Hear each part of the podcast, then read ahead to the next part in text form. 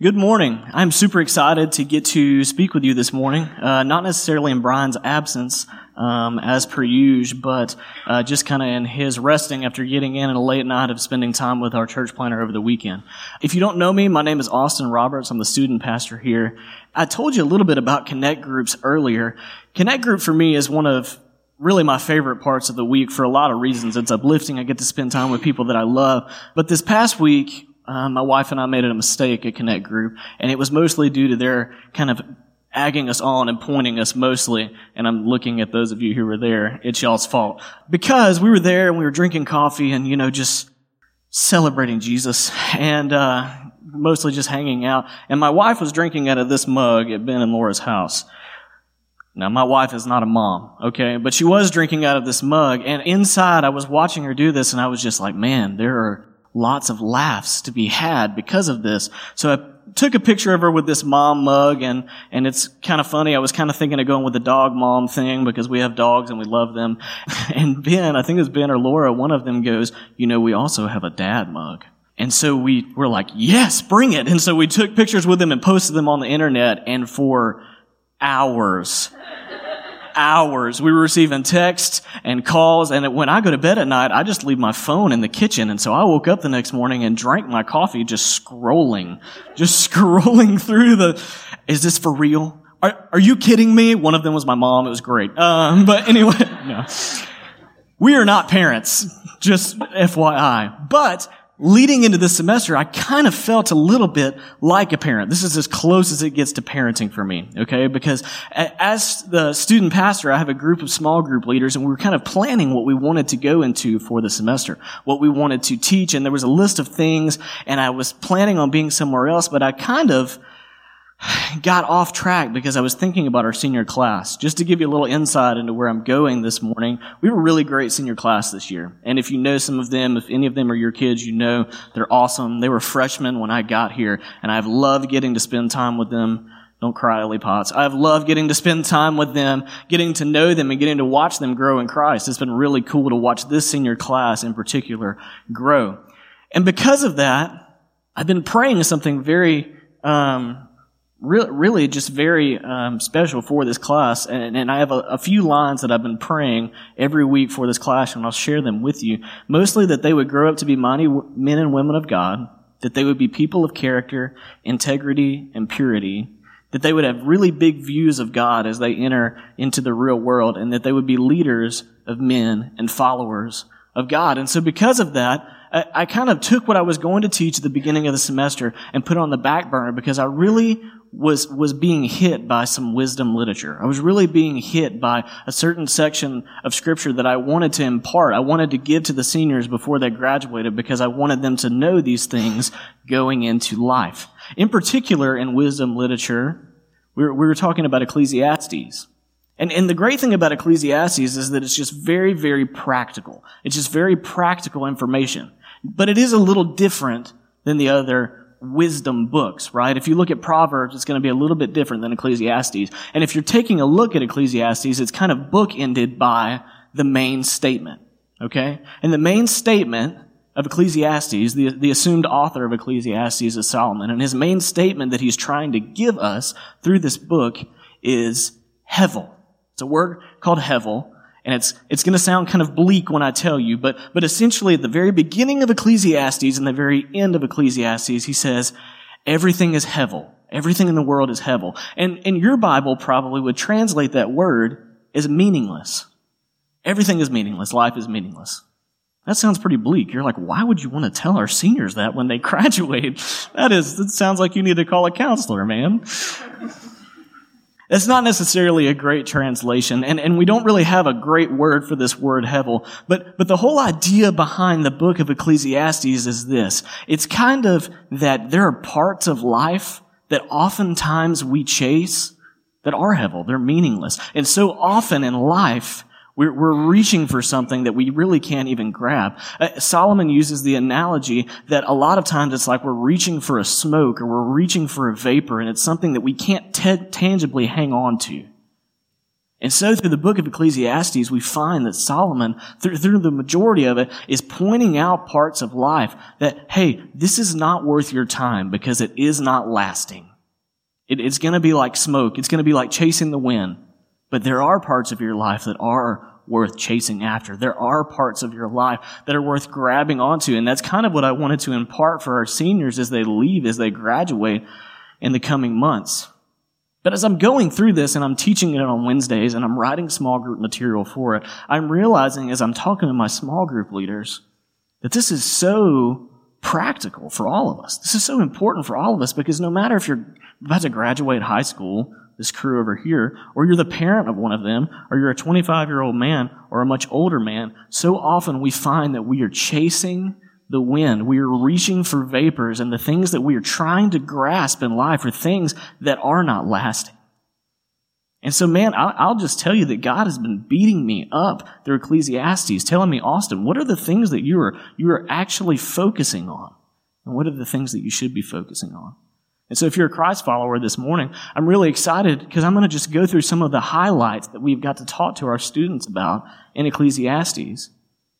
I want our students to have the maximum amount, of joy in Christ. When they, when they leave our ministry, I want them to be looking for the maximum amount of joy out of Christ and to be avoiding unnecessary pain.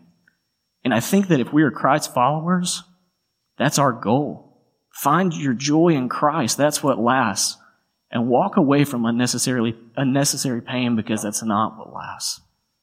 And so, if, if you have your copy of God's Word, I'm just going to jump right in. You can turn to me to Ecclesiastes chapter 7. I will give you a warning as we jump into that, as you turn there. And I've, and I've told our students this. Ecclesiastes, Proverbs, any piece of wisdom literature is kind of weird, and it's hard to read it in a linear fashion. It's almost like Solomon just has a massive case of ADD. The way that I've told our students, because it works for them, is that it's almost like when you're reading Ecclesiastes or Proverbs, when you're reading this, it's almost like you're looking at someone's Facebook, Snapchat, or Instagram story. It's just kind of blurbs of the day, right? Sometimes you'll, you'll see Solomon mention something in chapter 7 and you have to slide on to chapter 10 before you see that he finishes the statement. It's kind of like listening to a youth pastor. And so, don't be caught off guard if I jump from chapter 7 to chapter 10 and back again, because it's kind of the way that Solomon writes. So let's dig in. Ecclesiastes chapter 7, verse 1, it says this, A good name is better than fine perfume, and the day of one's death is better than the day of one's birth. So we're going to pause there for just a second because I'm going to kind of set the tone for the morning with this passage. Now, students, you'll, you'll kind of remember this. I'm going to tell you just to give you guys a little context since I've only read one verse. In the, in Solomon's time, running water was, was not something that was in everyday life, right? They didn't have faucets. They did not have showers. And so because of this, showering every day, which we highly encourage middle school boys, was not a thing. It, it, it, really wasn't. And so, so often they were walking through life with these fine perfumes and ointments on, trying to mask their manly musk. Because you don't want to be sitting next to that cute girl, again, middle school boys, and stank. Alright? So, since they could not shower every day, so often they were putting on these perfumes. That does not mean that that is biblical. Axe body spray is a shower enhancement, not a shower replacement. Okay, moving on. So a good name is better than fine perfume, and the day of one's death than the day of one's birth. What is he saying here? He's essentially saying, hey, just, just setting the tone for the morning, better than smelling good, better than your body smelling good, is your name being good? Is, is your reputation, is your character being good when people mention it? You see, in Solomon's time, a name carried a lot. It, it wasn't just Sarah or Mary Morgan. Your name carried a lot. Think about the names that you hear that don't stand out and the names that you hear that you, there's automatically a reaction to it, right? Cindy or Cardi. We know Cardi and what her name probably smells like. All right? We're good there, right? Billy or Barack. When you hear names, you, you have, you have an immediate reaction to it. And it would have been the exact same thing. A good name is better than fine perfume. So what is he saying? He's saying, be very intentional about your reputation. Be cautious, conscious about what your name carries. And so as, as we go into this, and students, you know where I'm going to go, as we go into this, a really good question for you to ask is how does your name smell right now? Laugh, it's okay. How does your name smell right now? When you walk into spaces, when you walk into the job site or the office, when you walk into your house after work and your kids see you for the first time, when your name is brought up in casual conversation, what aroma fills the nostrils of the people that are talking? It's kind of funny, but maybe a better way to ask it is, what are you known for? What, what is your reputation? What is your character? How does your name smell? Solomon would tell us that our name is very crucial to who we are. The way that people think about you is way more important than the way that you think that you smell. What you're known for is super important. And we'll get into why if you're a Christian. If I'm looking at myself, if I'm talking about myself, if I'm, if I'm analyzing myself and I'm saying, okay, how does my name smell? Austin, Texas is kind of a hippie town, but that's okay, right? How does my name smell? What am I known for? My, my first reaction is to say, okay, I have some, I have some things that I probably would want to mention. I have some issues. I have some small things. But if I'm being completely honest, I'm a pretty prideful person. And so my immediate reaction to that is, how does my name smell? Okay, there are some small things over here, but I'm also really good at this. I'm in the Bible like six hours a day. I'm in seminary. That's pretty good, right? I haven't cheated on my wife. I haven't killed anybody. These are all good things, and they kind of outweigh all the small things that are going on over here. But Solomon, again, I'm going to tell you, Instagram story, Facebook story, Solomon is going to slide on down to chapter 10, verse 1, and he kind of addresses this as well. It said, Dead flies make a perfumer's oil ferment and stink. He's back on this perfume kick. So a little folly outweighs wisdom and honor. And you're like, what in the world is he talking about? He's essentially saying this, hey, if we're talking about the perfume of life, if we're talking about our name, if we're talking about smelling good, just a couple of small things, a couple of tiny flies can ruin your Axe body spray, gentlemen, right? It can ruin your perfume. It can ruin your reputation. So what does that mean for us? Even these small things that I am setting aside have the potential to make my character and reputation stink. And so often those things are the things that I really, I don't let anybody else in on. They're definitely the things that I hide beneath the surface. And a lot of times they're the things that I think that I am entitled to. If, if I'm just honest about it, it, you know, so many of us are wrapped up in bitterness. So many of us are wrapped up in bitterness. We look at the things that people have done to us, and the worst thing about it is that we think that that's what we deserve. We've been wronged, and so we deserve to be bitter. We deserve to hold that inside, and we can say that we forgive them, but we deserve that. It's not hurting anybody. It's below the surface level. Being bitter. So many of us live lives that are just wrapped up in envy and jealousy, right? We, we see the people around us, we want the things they want or that they have. We wish that our scale read the same way theirs did, or that what our mirror reflected looked exactly like their mirror's reflection, right? We look at their houses and we look at the cars they drive. We look at how perfect their family seems when ours is just like not, right? So many of us are living lives of jealousy and envy. A lot of us beneath the surface are living with lust, right? And it comes out of a genuine need for intimacy, but that genuine need for intimacy is perverted into isolation. We live lives where we're doing things behind doors and we're being tempted by things that we wouldn't tell anybody. Those small things matter. They're all flies in our ointment. And what Solomon would tell us is that these flies, although they are, they are below surface level, although they are small and nobody can see them, they can cause our character to reek. They, they can cause our reputation to be slandered. And eventually, whether people know them or not, what is in our heart will come out and people will see that.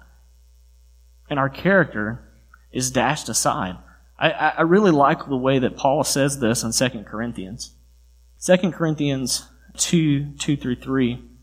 It says, You yourselves are our letter, written on our hearts, known and read by everyone. You show that you are Christ's letter, delivered to us, not written with ink, but with the Spirit of the living God, not on tablets of stone, but on tablets of human hearts. Don't miss this. Paul is saying you yourself are Christ's letter to the non believers around you. And you say, okay, Solomon was a long time ago. He was even before Jesus. Why does this apply to me? Your character matters when it comes to the kingdom. So often I feel like I am giving the enemy ammunition to shoot me down in my pursuits for the kingdom. Because of those things that I, those small flies that I'm putting into my ointment.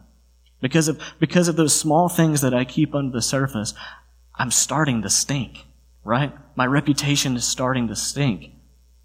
It's very easy to say, look, we're, we're living lives for Christ, but not to focus on our own reputation. Not that you would be known as profitable, not that you would be known as successful, not that you would be known as just a good person, but that you would be known as a person of Christ. And with that comes a good reputation. With that comes people reacting to you being a letter from Christ. Well, what is it about that guy? We talked about that with the students this week, being authentic. Are we authentic letters for Christ? Are we, are we a good replication of that? So, secondly, we're going to jump into Ecclesiastes chapter 10. And this is kind of just a good checkup on this. This is kind of a way to make sure of this because let's be honest, sometimes it's hard to smell yourself. I don't know if you were, I don't know if you were like this, but when I was a middle school boy, right? You're in the locker room. There's an axe cloud just floating around, right?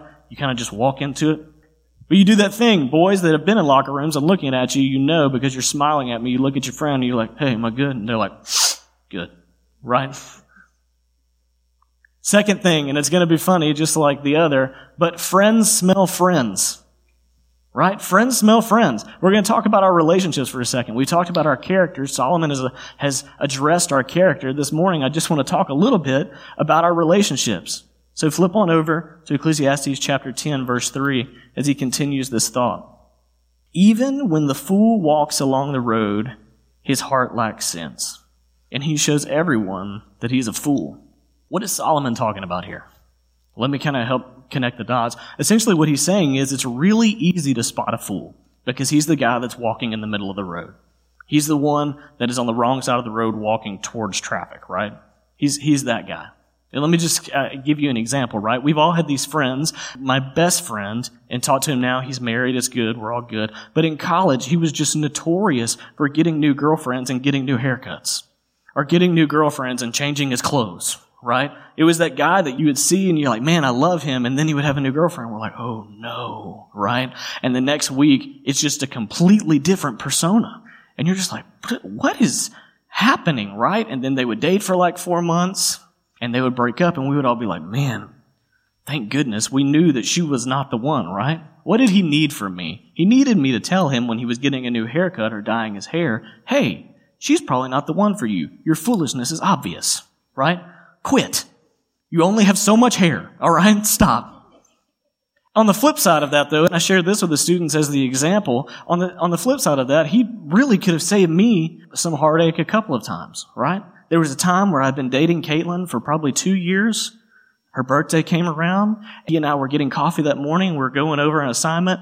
I don't remember what it was. And I was like, you know, it'd be really funny. I'm just going to like act like I forgot her birthday.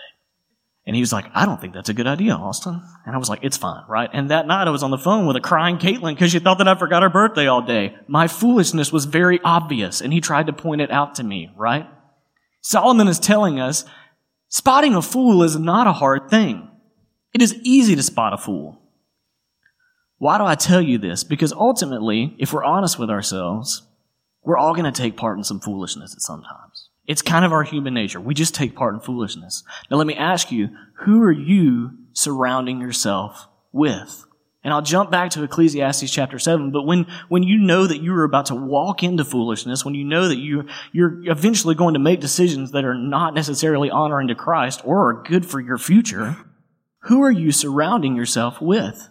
I found that the worst decisions that I have made are when I have an audience or a group of people around me that are applauding the stupidity that I'm doing, right? The ones that say, hey, that's probably a good idea, or that would be really funny, or that won't affect your GPA. Those guys, right?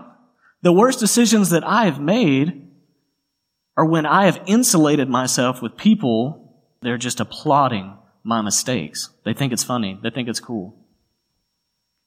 But if we're serious, if we're being honest, on the dark nights of the soul, when we're grieving or when we're hurting, those people will not be there and their applause will not be there and their laughter isn't going to help us. They're not helping us spiritually.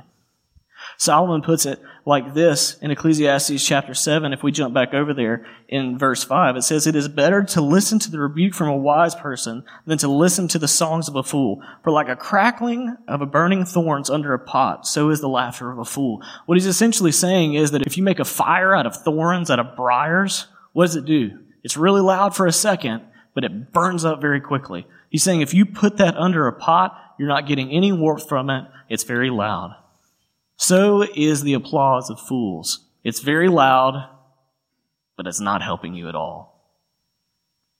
He says the rebuke of a friend is much more better for us than the crackling of this thorny fire, than the, the laughter of of fools. So let me ask you one more time. Do you have people that are smelling you? Do we, do you have people that are smelling the perfume that you put out? Do you have people that are checking your character? Do you have people that are, that are intimate enough with you to know what's going on, but honest with you enough to call you out when it happens? We need to be known fully. We need to be loved unconditionally. We need to, somebody that will sharpen us unapologetically. Do you have those people in your life? Do you have people that are making you better, that are encouraging you? Do you have people that you say, hey, you're really, really good at that, and I'm not, so I'm kind of following this? And you're not allowed to cry, Alex, but I shared with my Connect group this past week. I go to the gym with Alex and Chase several times a week, and it's not because I'm strong, right? Mostly they kind of make me look like a little kid. But I realized months ago, and I, lo- I, I love bragging on the people that work at Riverbend because we have an awesome staff. I love those folks and they make me better. But Alex and Chase exemplify so well the joy of Christ. You get to see Alex do it on stage every week. And I met them and I saw them and I say, they are really, really good at being filled with joy. And I want to maximize the joy in my life because I tend to be pessimistic. Do you have people in your life that you are intentionally being around because they make you better Christians? Do you have people in your life that are asking you hard questions? Do you have people in your life that will impart wisdom to you even when you don't want it?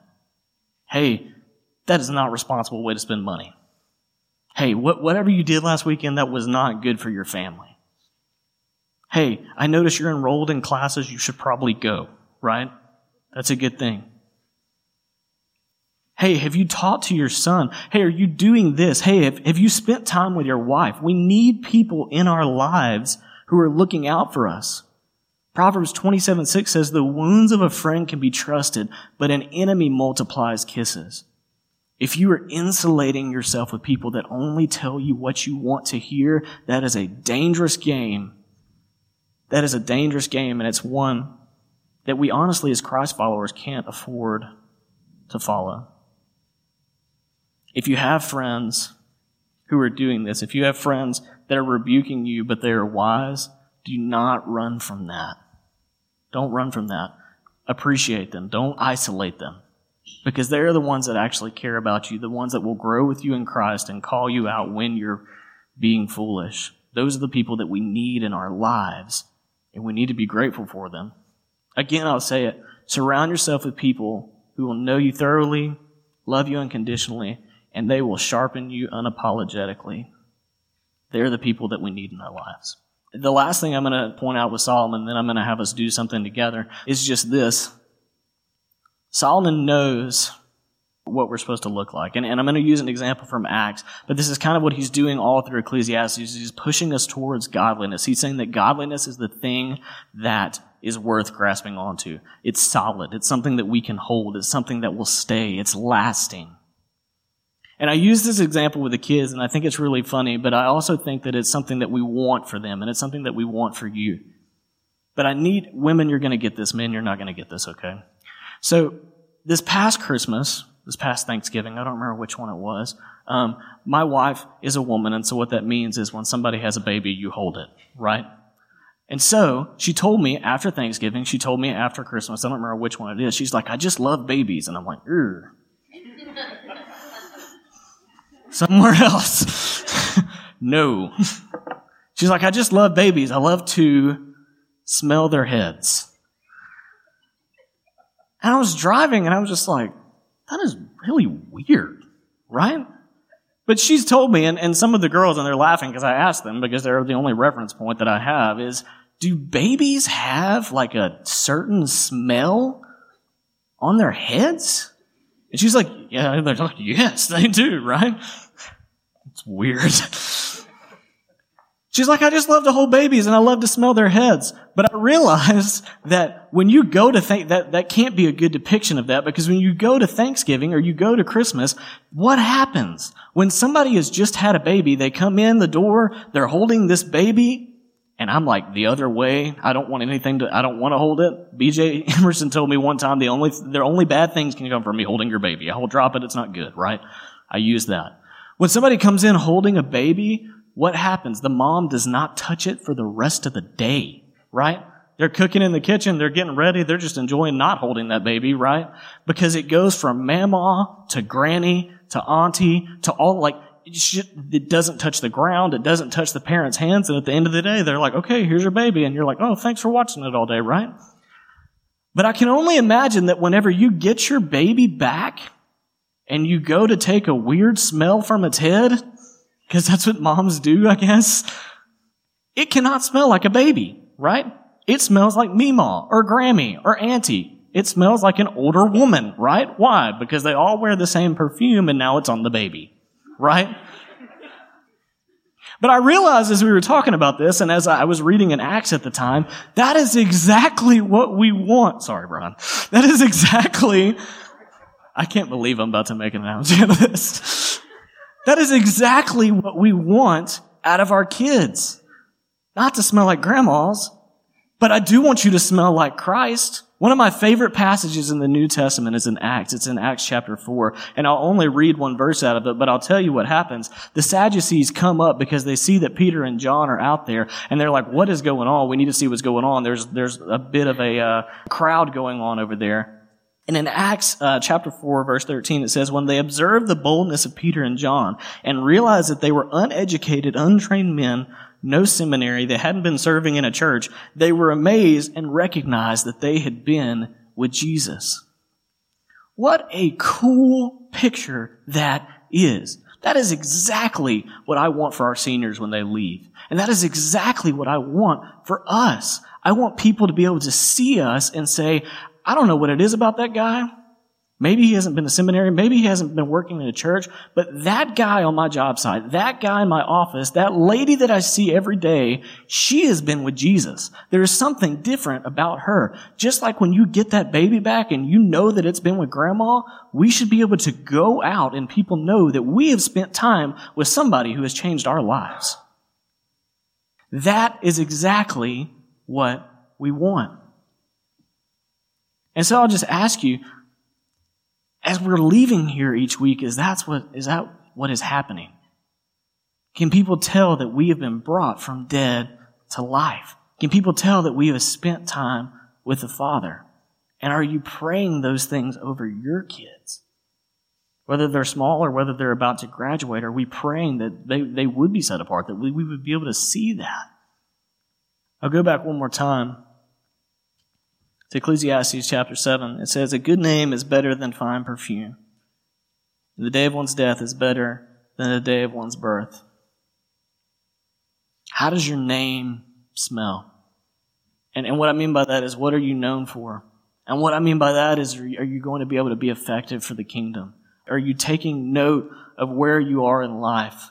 Are you conscious about the things that we are doing and how they will affect our witness for the people around us? Can people tell that we've been with Jesus? Are we even convicted about that? Are we even conscious of that? I'm going to do something a little different, and I kind of wanted to, to leave some time for it. Um, but, but what I'm going to say is, as we go into an altar call, it's going to be a little different. But I will say, if you don't know Jesus, I would love to tell you about him. I hope that I smell enough like him that, that you would know that I know Jesus, but I would love to tell you what he's done in my life. I would love to tell you about how he's changed my life if you do know Jesus as we go into this time, I just would ask you just take count of it. What do I look like? Am I, am I resembling him enough? Would I look like him if I was looking at me? But the third thing, and, and, and I'm really excited about this, and it's something that I really want for us, is as we're going into worship and as Alex and the worship team come up, if you have students in here, I would ask that you would pray these things over your kids, whether it is at the altar, whether it's at their seats. If you have students, if you have children in here, if you're a K group leader and you've been over them, if you've had anything to do with any of our students' lives, pray that they would grow up to be mighty men and women of God. Pray that they would be people of character, integrity, and purity. Pray that they would have big views of God as they walk out of your house and out of here.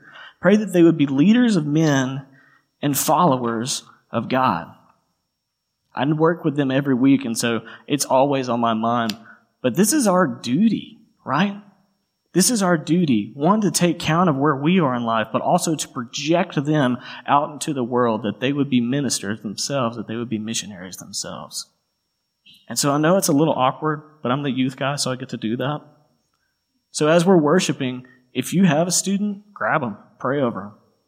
If, if, if there's someone in your life that you feel like you need to pray this over in the room, grab them, pray with them. That's why we're here. We are a family, and that's what we do. Father God, I thank you for this morning, and I, I just pray that Lord Solomon's word would resonate with us, that we want to be used by your kingdom or for your kingdom, God. I would pray that, God, we would know enough about ourselves, we would take count of our spiritual walk enough to know how we can and can't be affected. God, we, we, we talk about restoring community. And the truth of the matter is, is, if people don't know that we've been with you, it's going to be very hard to do that. God, I pray that we would be a people that so much resemble you that Hernando thinks we're weird.